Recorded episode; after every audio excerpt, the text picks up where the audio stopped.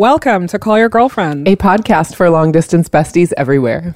I'm Aminatou Sow. And I'm Ann Friedman. It is tough for a woman to run for president, but finally we have like a like there was a woman on a presidential ticket and they won and I was like that counts for a lot for me. Uh, the fact that we had interviewed Kamala on our show in 2018 was really giving, like, really activating this superstition that if a politician comes on our podcast, they are not going to win their next election. I am really excited about Kamala Harris as vice president and I just it, it is like hitting me in waves. So I am um I'm really excited that we're replaying this interview.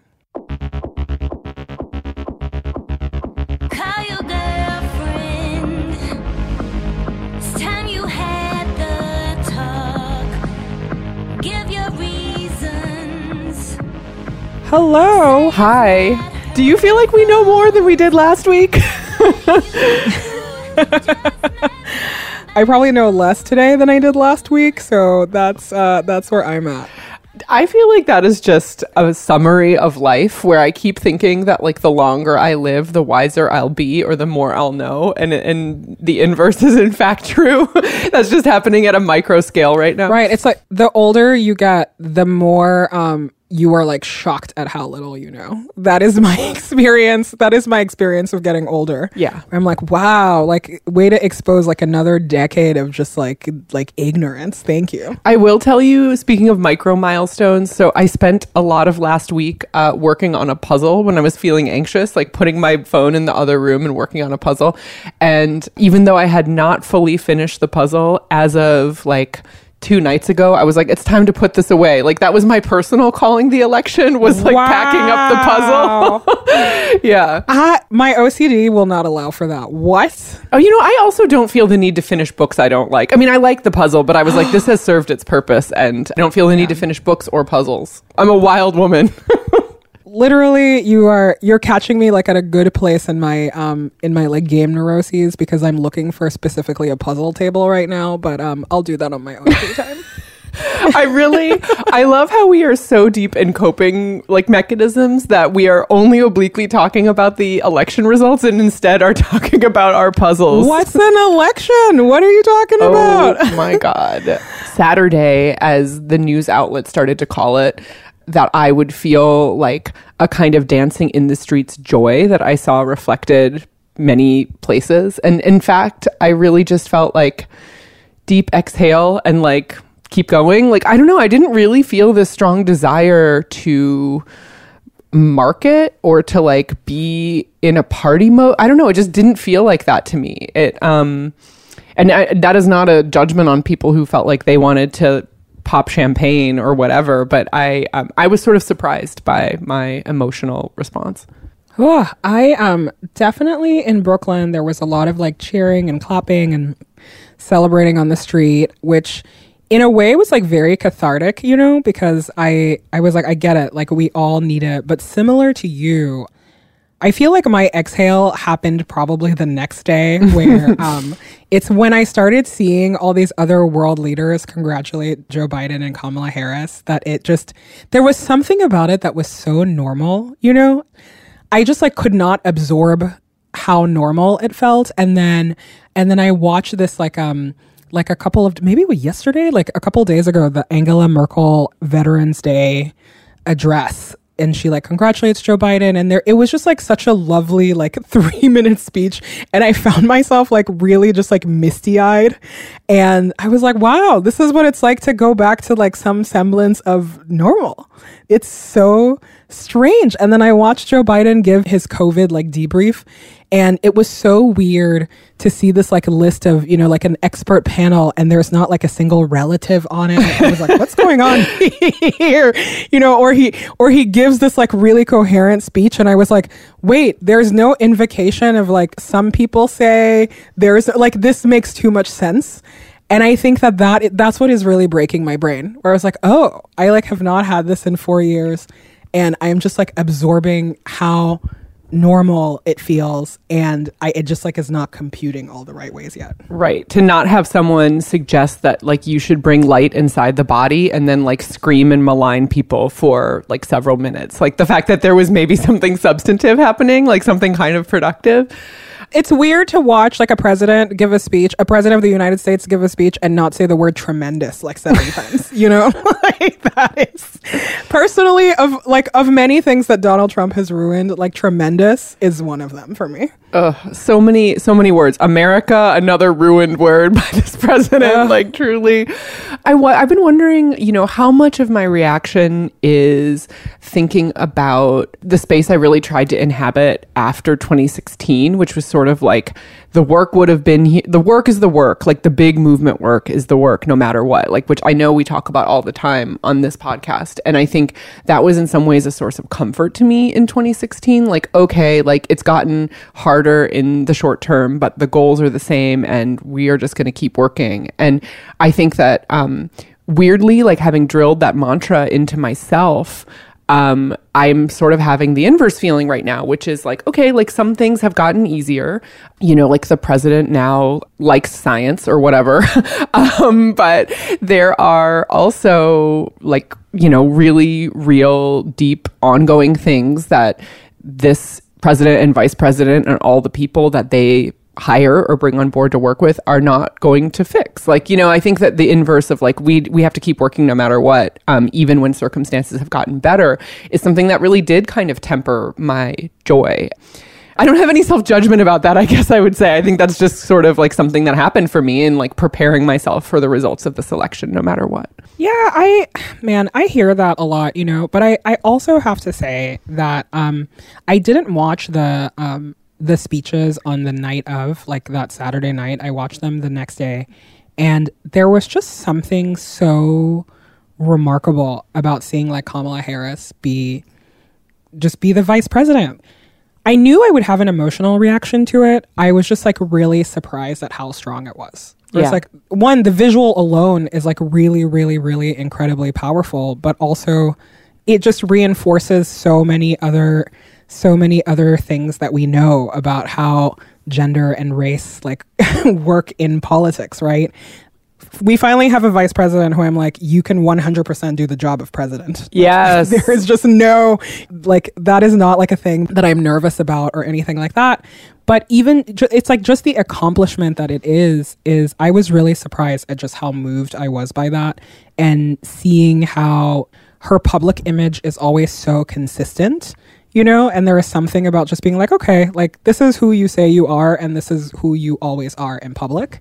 There's something about that too that was just like very reassuring to me you know? And at the same time just like you know that it is tough for a woman to run for president but finally we have like a like there was a woman on a presidential ticket and they won and i was like that counts for a lot for me. Oh, completely. It's like, you know, the there is like a self-perpetuating aspect to the two-party system that we live in where like being being vice president means you are going to be on the natu- national stage for the foreseeable future. I mean, and it's also not lost on me that like we basically live in a gerontocracy, you know? like she is of an age, Kamala is of an age where like I want her to continue to be like a fixture like on the national stage. And when people and every time she walks around in her sneakers i'm like when was the last time you just saw a president like bop up a set of stairs like this is wild I know. I know, right? Like and and um it was almost hard for me to like believe it. I know that I know that this is a sentiment that um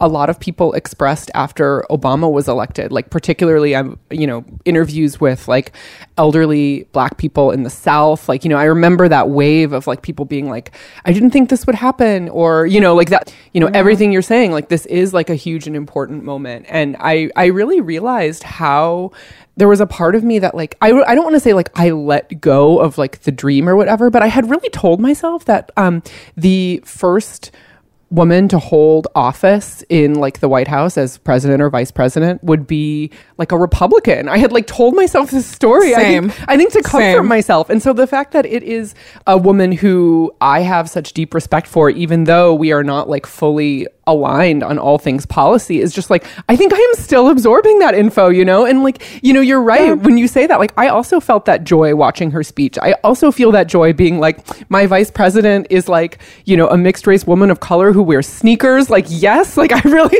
you know what I mean? Like, I feel really amazing about like all of these facts on paper. I think I'm just still absorbing the facts.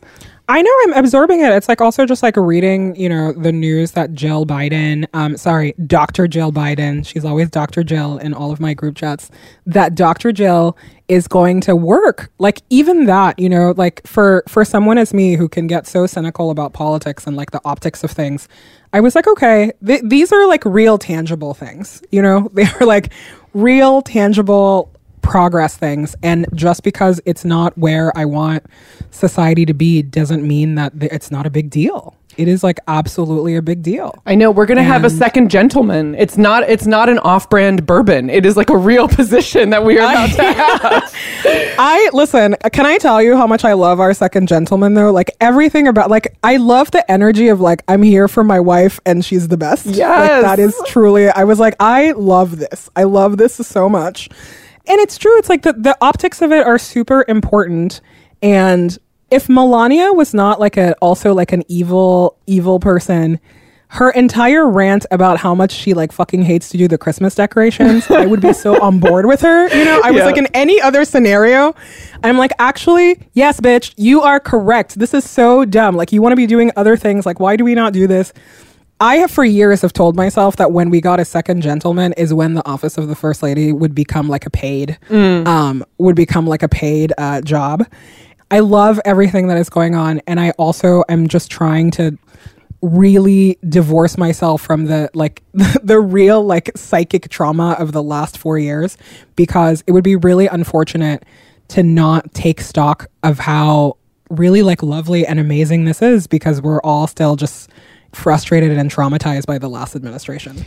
Uh, that really, really resonates. And I've been thinking a lot too about the way that resistance, like as an idea and as a practice, really defined the last four years. And, you know, even at the outset, I found myself wondering, like, how long can I personally just be against, against, against? Like, it doesn't, it doesn't feel, um, like it doesn't feel like it is something that puts gas in my tank to like keep doing the work that I want to do, you know, to only be against stuff. And and I think that um the absolute like shit tsunami coming from the Trump White House meant that like it wasn't really an option. Yes, we can have conversations about it's not just abolish the police. It's about creating this alternative vision. You know, I think about people like Mariame Kaba, like people we've talked to on the show who are good at sort of saying, like, yes, we talk about this in oppositional terms, but in fact, what we're trying to do is like build something that is positive and proactive. Um, and I think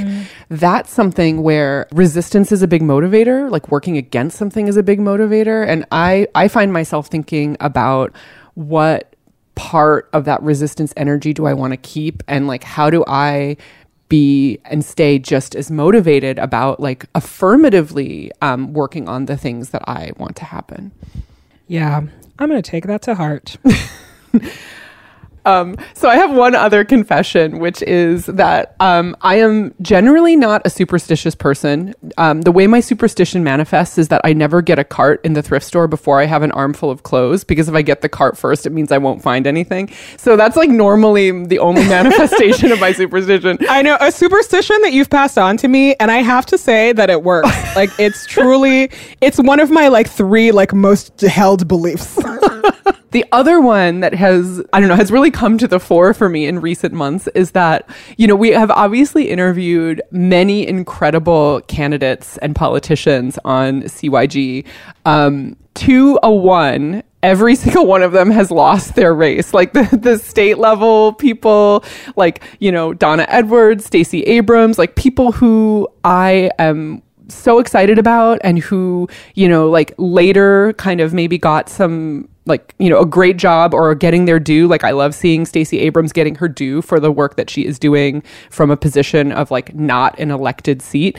However, uh, the fact that we had interviewed Kamala on our show in um 2018 was really giving, like, really activating this superstition that if a politician comes on our podcast, they are not going to win their next election because they are too radical or like, you know, too great or too whatever, you know, for if they're good enough for us, they like America doesn't deserve them is sort of like the, the narrative that I had set up. And so I really feel like it is a breaking of this superstitious curse that I have had that Kamala Harris is our vice president because uh, we talked to her um, two years ago. The curse is broken. Finally. Maybe this is what we're gonna keep doing is never having candidates on that we want to win. We're like, we're just letting we're letting we're letting nature run its course. Um, no, the curse yeah. is broken. Now we can interview people like we can interview whoever we want without worrying about tainting them. Like I can, yeah. You know, that interview was fun too. And wow, way to harken back to the olden days of we could be in a studio together with a guest.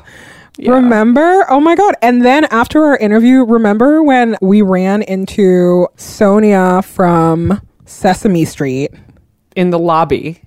in the lobby and Kamala Harris was just as big a fan as we were. So it was very exciting. Oh, I know. Um, and I also, you know, one one other thing that I like about bringing this interview back in in the context of now is that you know a lot of her fundamental beliefs about like how like this country should and could be governed about like what is actually eating at this country on a on a real values level I do feel very aligned with her.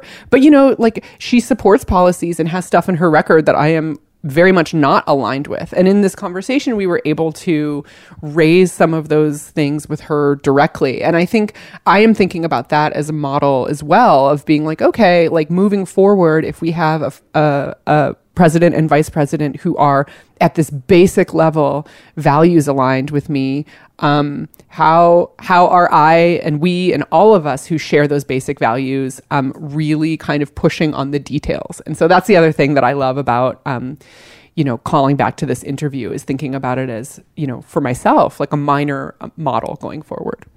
Yeah, and I think it's also a good model for how I want to feel about politicians, you know, is very much um I I respect you, I respect the work that you do, but there is no like standing or fan, you know, like fandom. And it really is about really like calling um calling attention to people in power and challenging the power that they have. And you're right, it feels really good to be like, okay, like here is someone that we respect, here is someone who, you know, is values aligned with us. And how are we how are we getting to the specifics of like getting what is the most like equitable and fair for everyone and making sure that everyone's voice is heard. So I am really excited about Kamala Harris as vice president, Ann. I just it, it is like hitting me in waves. So I am um, I'm really excited that we're replaying this interview. Yeah, so we're going to take a quick break. And after the break, listen to us in a non cursed fashion chatting with our incoming Vice President, Kamala Harris.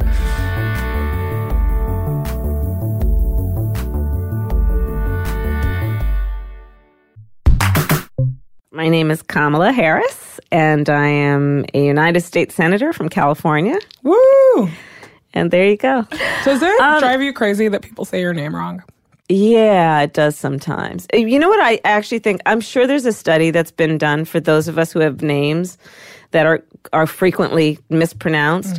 I'm sure there is something in character development about having to, you know, having an experience over and over again of this. Do I correct that person or not? right? And there are sometimes when I don't, and sometimes when I do. And um, and I think it's interesting how one's character might actually be influenced by having a lifelong experience with being in that situation where you're having potentially a very intimate conversation with someone who's continually mispronouncing your name. Right. Or something that they might perceive as confrontational when you're really just like, and these the are the facts. Mm-hmm. And that's the other point. And especially as a woman, right? Because we have that example in so many things, right? Do we correct? Do is it going to be interpreted as as uh, you know challenging someone as opposed to just you know kind of um, expecting that that we will be honest and not have somebody assume that that's an attack. Right. Right. Yeah. The reason why I asked if it ever gets old to say that, like, and I'm a United States Senator, is, you know, I mean, in the grand scheme of the Senate, you were relatively new to the job. Yes. Yeah. And 18 um, months. Yeah. And we're wondering maybe if you can talk about what at this point you consider your like your biggest win or the thing that when you're like, wow, when I look back at those 18 months, this is the thing that like I want top of the resume? the I'll tell you, um, one of the things that I think for me is most important is the role that I serve on the various committees that I'm on, um, which are oversight committees. Like, let's be clear, those committees exist to to to watch and question um, what is going on with our government, with the United States government. So I'm on Senate Intelligence, I'm on Homeland Security, I'm on Judiciary, and the accomplishment then for me is a function of what I think my role should be. And often, especially in the last 18 months, it has been to try and get at the truth. And so the accomplishment is, and the goal is to always make sure that we are being, and the system is being as transparent as possible, and that, you know, frankly, that the American public has the answers and that we're being told the truth. And when that happens, I feel a sense of accomplishment. And when it doesn't happen, I feel a sense of frustration. So, so uh, how have you been feeling lately?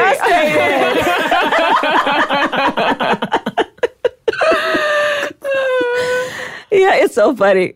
I, you know, I, so there's this well. So okay, so to get into the Capitol where we vote, you there you get off the train and there's this well. A couple of yards away is the escalator to go up to the Capitol. In that well is a swarm or whatever the word is, gaggle or whatever the word is for a lot of press people. and so they're there with cameras and notepads and recorders. And so, you know, you you go through that well and they constantly ask questions. So, almost every day. And a friend of mine said calmly, you know, I watch you in these interviews and you just keep using some version of the word troubled. so I'm troubled. It's troubling. It was a troubling moment. It was trouble, trouble, trouble.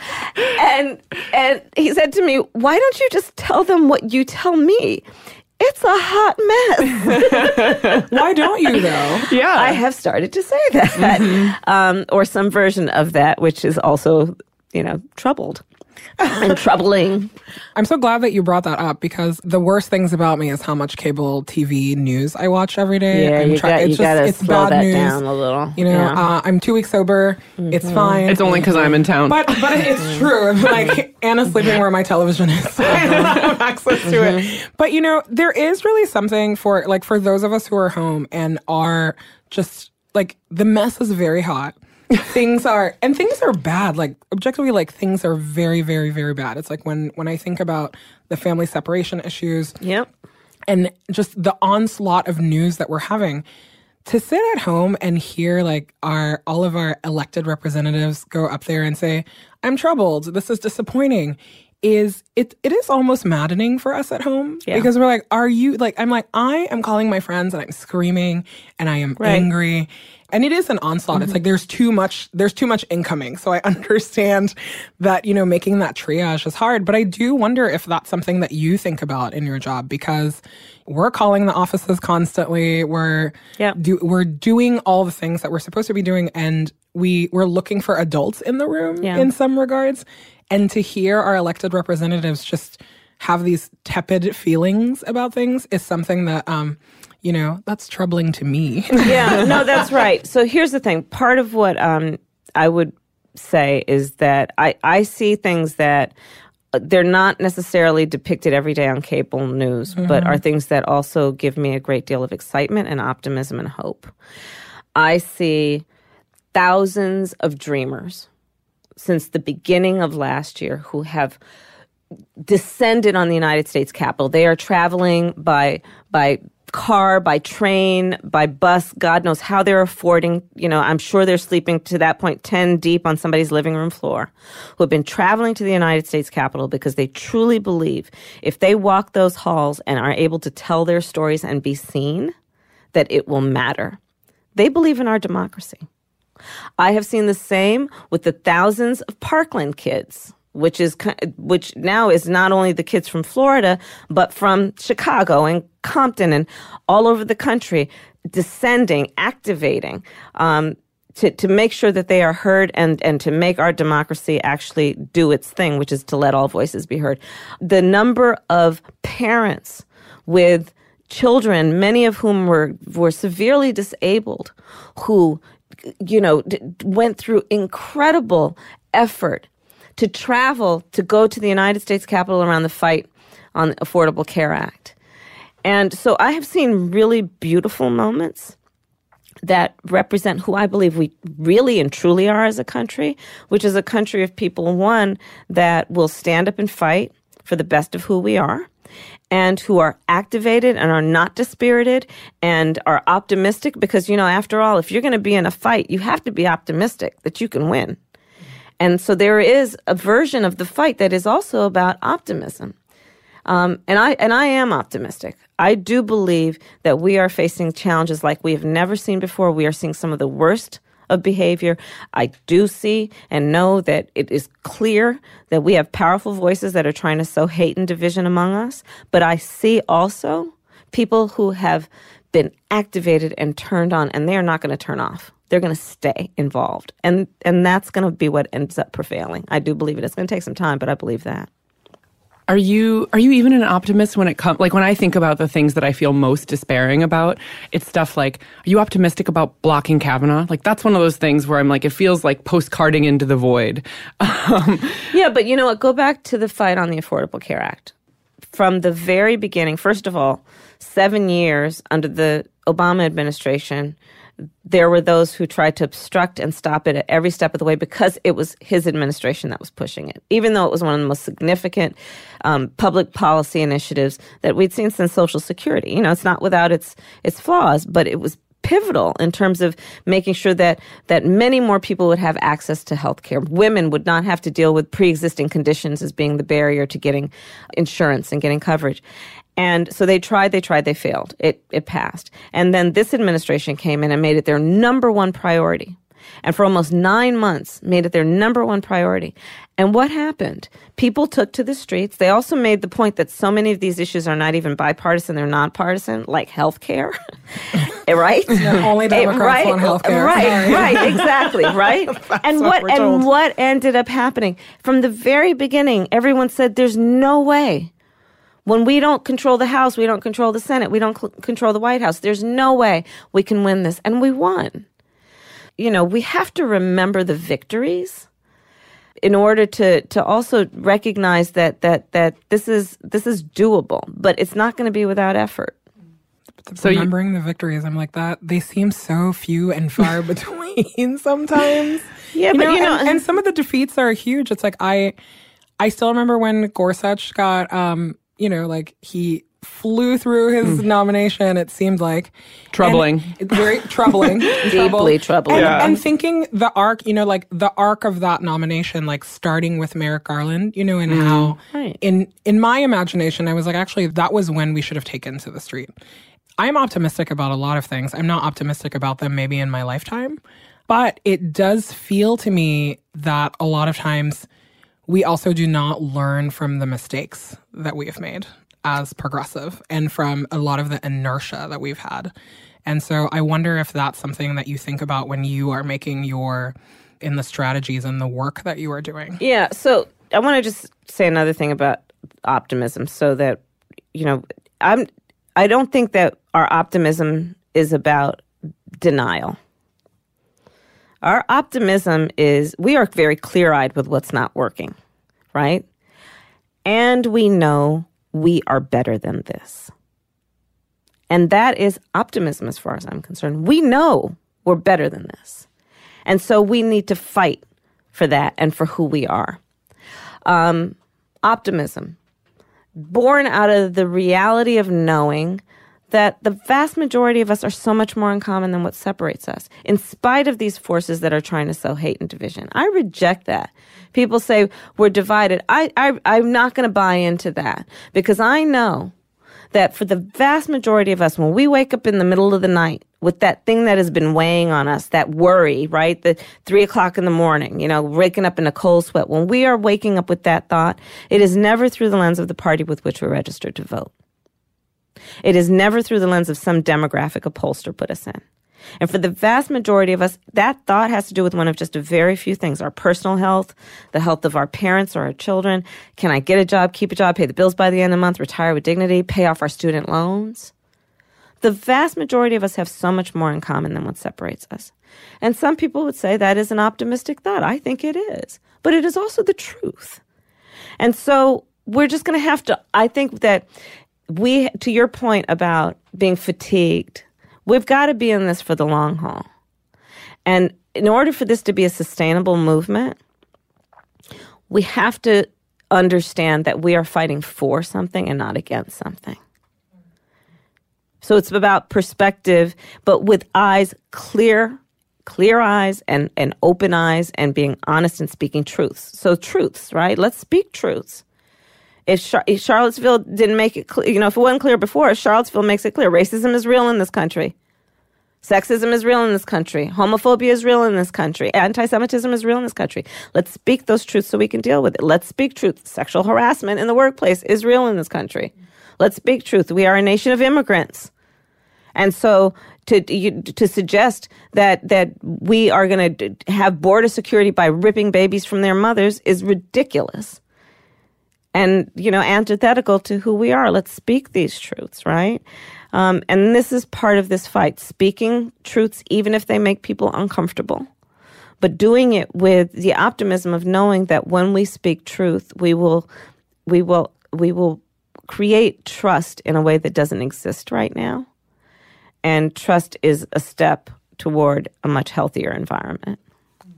I definitely agree with all of that. And I think that where I get hung up is I think that things that are no brainer, you know, positives for the kinds of middle of the night concerns that you described are in fact when you take them, put them in the form of legislation, take them to Capitol Hill, are in fact like very controversial or deeply partisan. And um, I'm wondering where you are feeling like some strategic momentum Yeah. to take that a step further policy wise. I've got I've got a couple of examples. One is on the issue of the cash bail system in the United States. So I have long been an advocate for what we need to do to reform the criminal justice system. I was a district elected district attorney of San Francisco. I was the attorney general of California. We need to reform the criminal justice system in this country. There are huge inequities based on race, often based on gender, and certainly based on income. So cash bail. Basically, we have a system in this country that once you've been charged with a crime, while you're waiting to go to trial for the facts to be presented, um, if you have money, you can pay bail and you get out waiting to go to trial for what could be weeks, months, even years. If you don't have money, you don't get out. That's not fair. That's basically saying if you are a poor person, you will, you know, that you're going to sit in jail. And if you're a rich person, you're going to get out. And that's not about justice being blind, right? So it's completely and obviously unfair. It's not only a criminal justice issue, it's an economic justice issue. So I created a bill a year ago, presented it, um, saying let's reform the system and get rid of the cash bail system by replacing it with a risk assessment system. You know who my co-sponsor is? Rand Paul. Rand Paul. we read that op ed. We read that. Right. and so let me tell you. And so we did the op ed in the New York Times, right? Op ed drops. And I think, okay, well, Rand Paul's constituency um, is very different than my constituency. And I wonder how Rand Paul is doing now that this his constituency knows. And I was like, you know, I need to call up old boy and see how he's doing, right? and I got in touch with him. I said, hey, Rand, you good? You know, your people good? How you doing? And you know what he said to me? He said, Kamala, Appalachia loves this. Because again, we have much more in common than what separates us. His constituents know that this is an unfair system, that this is an economic justice issue. So that's one example. Another example, I've got a bill that is basically saying one, that we have a, a affordable housing crisis in this country. And for people who are renting, it is you know we have rising cost for housing and stagnant wages. And the fact is that in america today in 99% of the counties in america if you are a minimum wage worker working 40 hours a week in 99% of the counties in america today you cannot afford a one bedroom apartment that's at market rate. Whoa. So my bill is saying if your rent plus utilities is more than 30% of your income, you get a tax credit. That's a red blue issue. That is an issue that crosses every demographic. And I expect that there's going to be bipartisan support for that. So these are the kinds of examples where we reject the notion that we are divided because on some of the most fundamental issues, we have much more in common than what separates us. The guy who is waking up in you name your red state and all of the stereotypes that come with that demographic. Who's waking up in the middle of the night, that guy, and the woman who's waking up in you name your blue state and whatever that stereotype is of that demographic, when they wake up in the middle of the night, they're having the same thought. So I'm curious about then, like, go back to the the um, bail reform bill, for example. Yeah. Rand loves it. Rand's people love it. Yeah. Um, like, what's the prognosis throughout the rest of the Senate? Uh, we're going to have to keep pushing it, Yeah. and, and we're looking to get bipartisan support from Republicans and Democrats, and we're actively working on that. And I expect that if they're if if folks are going to really look at what their constituents want, um, instead of looking at it through a lens that's about partisan obstructionism, we're going to get good a good level of support for it for something that is so basically and obviously a flaw in our system and that is a flaw that is targeted against working people against poor people and um, and the equities just don't enforce the need to ha- continue to have a cash bail system in this country. And that's why I'm leading on that. Wow, Rand Paul. I know. Did Yeah, not expect to right, talk so much about him today. I'm going to ask one more policy type question, but this one is hard because, you know, when we think about the positions you've taken publicly and your record, we're like, yes, yes, yes, Yes, yes, pounding yes. that like button, like, you know, like, um, and, you know, in a recent example of something where we did not understand your position um, was your vote on SESTA and FOSTA, the legislation that shut down online sex work platforms, including Backpage. And much of the public conversation was about sex trafficking. And your statement was like, I don't like sex trafficking, definitely 100. And you also expressed some like it's a uh, like a First Amendment issue. which you acknowledged like um but i think for us we we saw that as largely a labor issue and you know and Tell me what you mean by a labor issue. well basically that it was a platform for sex workers to safely do their jobs or with more control um and what i think we were reading and hearing from people in that profession is that this was going to make their lives more difficult and more And more dangerous. dangerous, yeah. And I'm curious if that, some of that feedback has reached you, and if so, how um, how you've responded. Well, first of all, I've spent a large part of my career, in fact, the majority of my career, working on issues that are uh, crimes against women and children. And a vast majority of those as it relates to sexual assault um, and domestic violence and, and human trafficking. So that that's just that's been a part of my life's work. And i'm very very familiar with the issues. And i have personally sat down with i can't tell you how many victims of those kinds of crimes. And the issue with backpage i actually have history with backpage.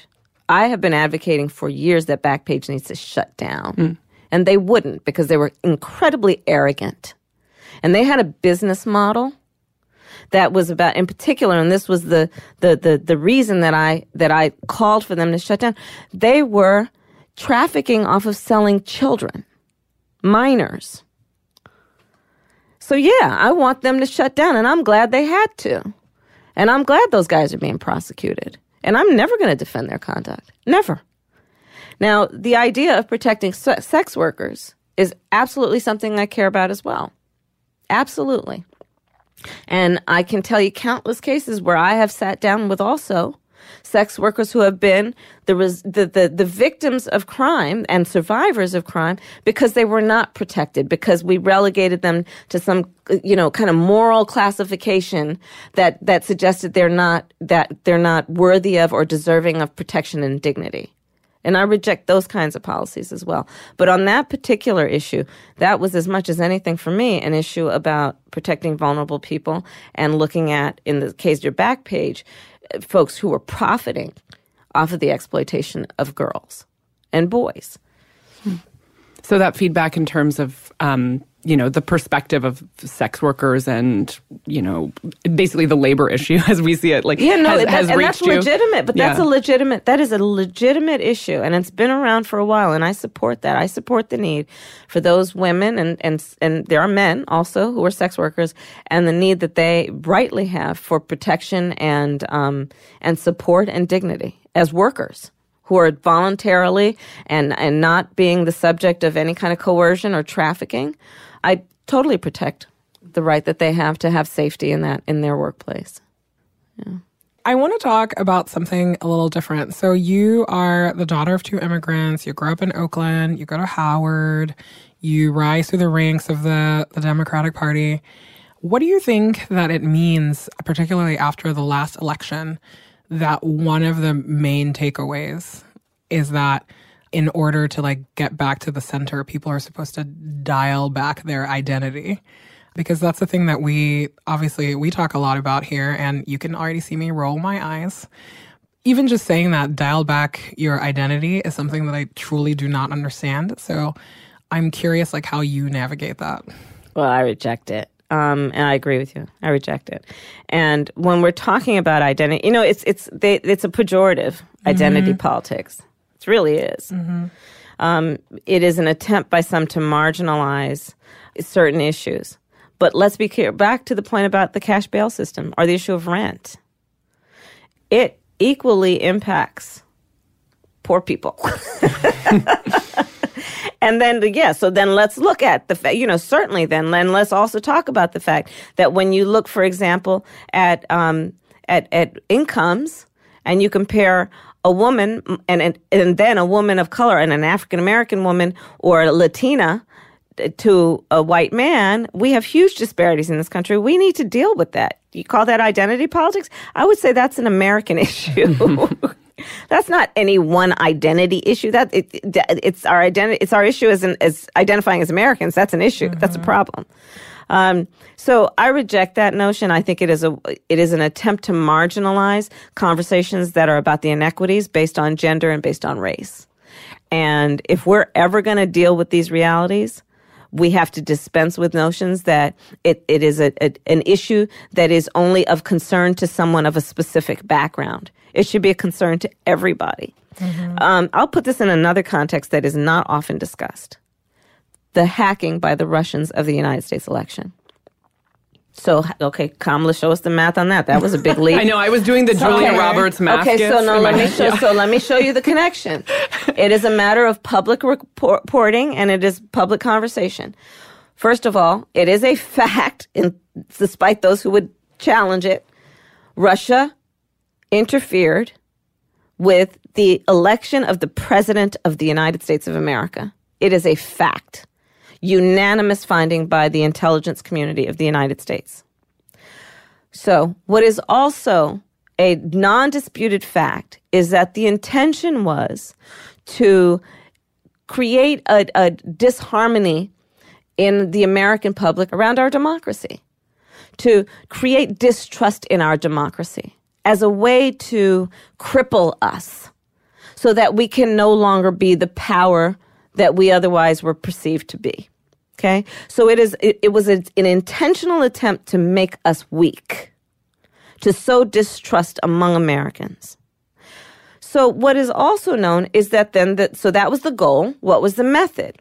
How do you do that? Well, they tried out a number of different things, but the thing that caught fire was the issue of race i wonder why.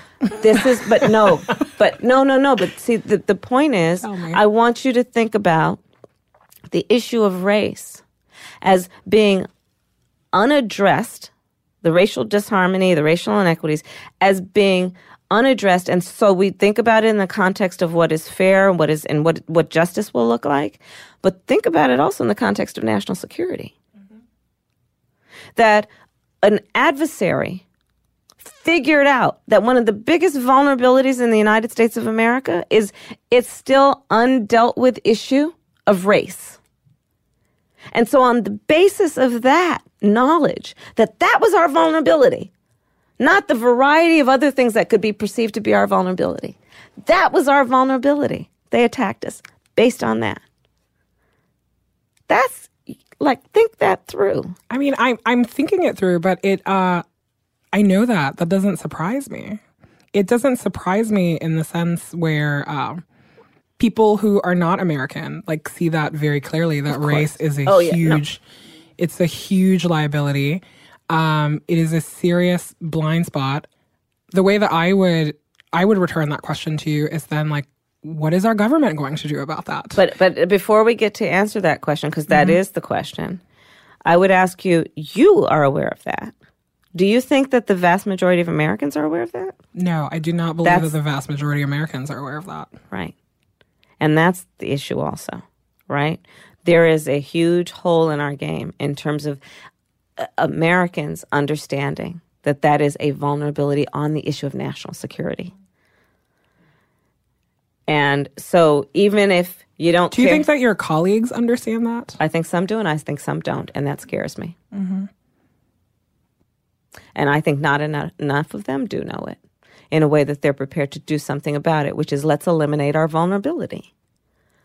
We let's deal with consequence and accountability in terms of what Russia did, but let's also deal with the prevention piece of it. Right? As a, I have always said, in terms of my perspective on criminal justice, you know the, the the failure of criminal justice policy in this country is that we have been reactive instead of understanding prevention is actually more effective at creating safe communities.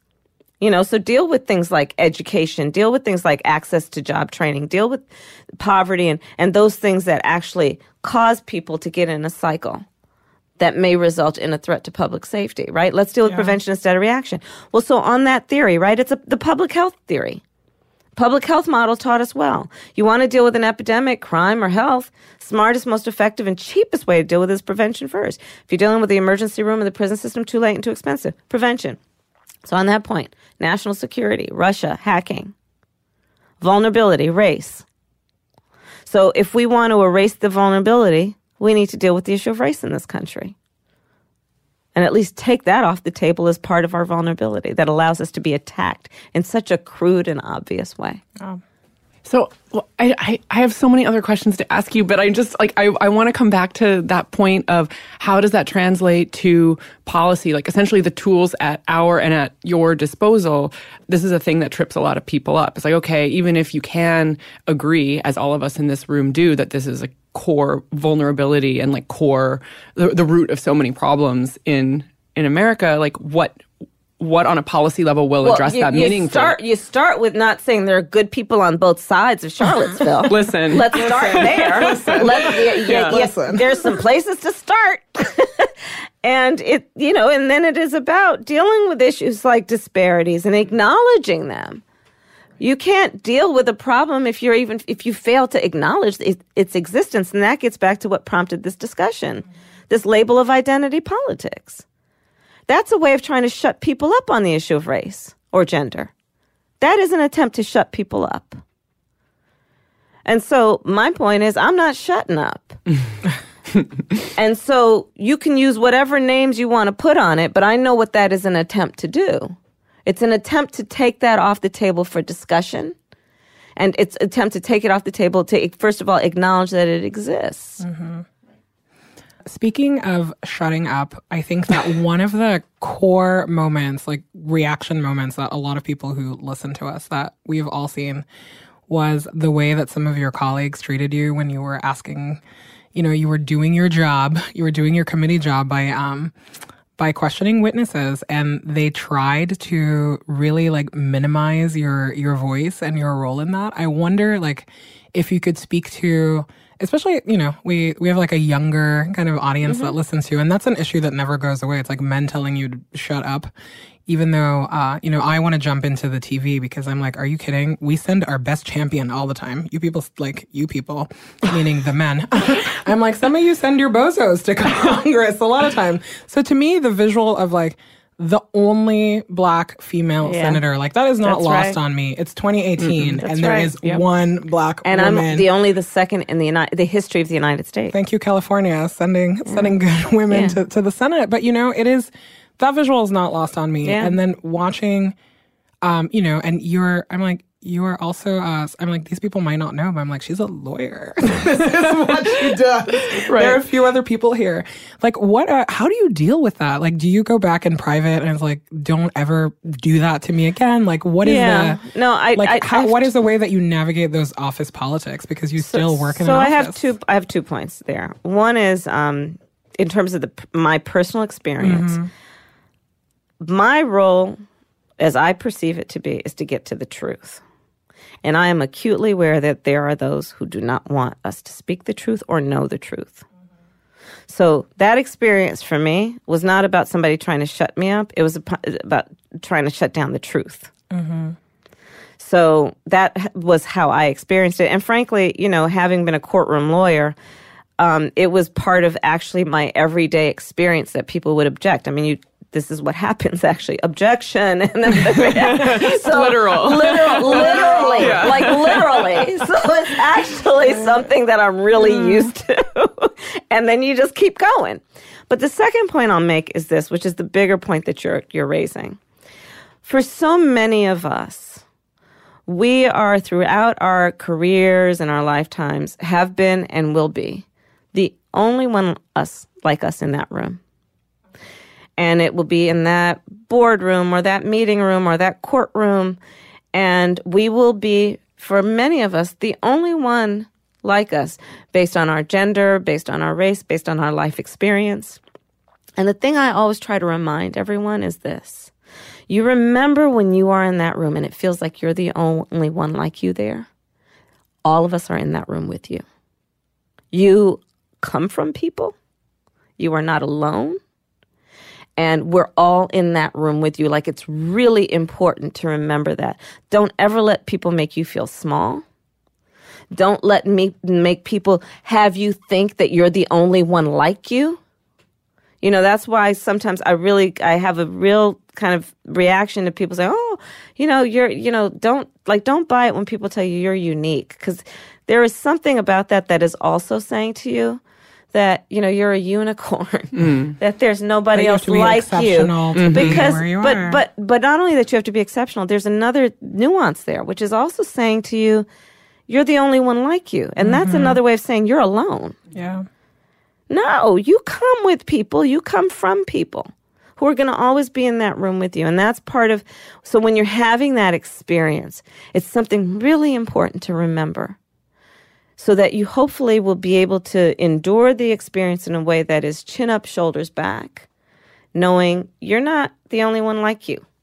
And you're speaking for all the people who can't be in that room. And you've got people, and we've got your back. You've got people. I like that. I love that. Okay, there are things we kind of ask everyone who is on the show. Okay. Right. Um, will you tell us about your besties? We know that you Yeah. brought a friend today. Also. So maybe you might want to talk about them and how you met them. Well, uh, you know, I have my one of my closest friends was my best friend in kindergarten, and we are still very close. Another one of my best friends fixed me up on a blind date with my husband. And um, I often refer to her as being my chosen sister. So I have my sister that my mother gave me, and my sister who I love to her core, uh, my sister sister. And then I have my chosen sister. I Your have sister who gave you your mister. and then I have my sister. That's so good. That's so good. Um, and you know, I mean, we were talking about offline. I mean, there's something that is very special about the relationships that you have with your girlfriends. That is, um, it's about a chosen relationship. It's about a lifelong relationship and a commitment to that in many ways. Uh, they're very special relationships. And I mean, I know that I have not been able to accomplish what I've accomplished so far without my besties. I love that. I do too. Okay, so we're big readers. We talk a lot about books on the podcast. And we're wondering if there's a book that you have repeatedly given as a gift or that you're always recommending. Because, you know, it doesn't have to be like your favorite, but something you. There's so many. I mean, one of the books is a book I wrote, Smart on Crime. Yes. That's a shameless plug if I've ever given We're one. here for that. We're here for that. Yeah. Um, you know, there's so many. There's um, you know, a book that actually I just recently referred to a couple of people um, that I'm reading, Americanah, that is really yeah. just so fantastic. It depends on what I'm reading and just kind of sharing what I'm reading at the moment. Mm-hmm. Yeah. Yeah. What's your favorite snack? My favorite snack is classic nacho Doritos. Wow. We got a tip about this. Honestly, Honestly. so, and you don't have to take the train. later today. They gave me a big old family size bag of Doritos. This is so fantastic. This is Thank also you. a top favorite snack of mine, and I now feel a kinship really? with you. Right? Listen, it's it's chemically It's engineered perfect. It's literally some of the best food, and you just cannot eat one. Listen, you two are the same when it comes to snacks. Like I was, I heard it and I was like, oh yeah, this is an and situation. this is why we Love got it. you the family size Oh because my I God, always want the like family literally, size. I'm, ve- I have to get on the train and figure out lunch later. This is great. You got it. You got it. Um, thank you so Thank much you for guys. joining us Thank today. You. This was Thank so- you for doing what you do. This is a, it's such an important. I mean, what you guys are doing is is that's exactly what is about besties and about you know you can be accomplished and you can achieve success and the outside world can applaud you for all of that. But if you know to achieve real kind of sense of of being full and complete your relationships with your girlfriends are so important. And it's you know i i mentor a lot of people and i always tell them you know in addition to all of the stuff i will advise about what you do in terms of your professional careers surround yourself with people who love you and will root you on and encourage you and challenge you and be honest with you and not you know not sell you a bunch of sh- you know bs but You can say know- shit on our podcast. yeah you know bullshit right? And and- but who will you know it's really important. Thank you for highlighting that and acknowledging it in in this this podcast and what you do. It's good stuff. Keep doing it Look at that. Here's to um, four years of normal. Um, as soon as uh, you know, one half of the our elected officials decide that this presidency is legitimate. So stay tuned. Stay tuned. Pack up the anxiety puzzles and like let's get to work. I really feel I really feel good. Um I really feel good. I, I swear. Oh I swear I do. I'm just going to keep saying it till it feels true. I feel good. You know, when I was looking on the transition website and like reading about big ideas that like the the Biden Harris like uh ticket has, they want to forgive the first fifty thousand dollars worth of student debt that people have. And I was like, great, I love it, like do it. And at the same time I was like, can you forgive all of the mental health bills that we've had to pay for the last four years?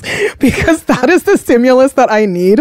Um, I was like, great, we're gonna go from three a week to like one a week. Love to hear it. oh my It is. I you know, I I just I really hope that we have some way as a like as a nation to take stock of what the last 4 years have done to us because I am exhausted. We need truth and reconciliation like immediately. I was just about to say who who is going to be on the Truth and Reconciliation Commission. I'm just like, Desmond Tutu, come save us. Like, he like, needs to come I here and need- figure it out. I need Lindsey Graham like testifying to his crimes. Like I really I need know. I need evil Javanka, turtle Mitch like, yeah. Mm-hmm. McConnell. Like I just I need truth and reconciliation. Like I will not rest until we get it. So Archbishop Desmond Tutu, please come save us. he's my ver- he's my version of like Iyanla. oh my god desmond desmond tutu fix my life like yeah oh my god. fix god. my country Desmond Tutu, Desmond Tutu, fix my country, please. oh my god okay, future I love episode you very much. i love you too i'll see you on the internet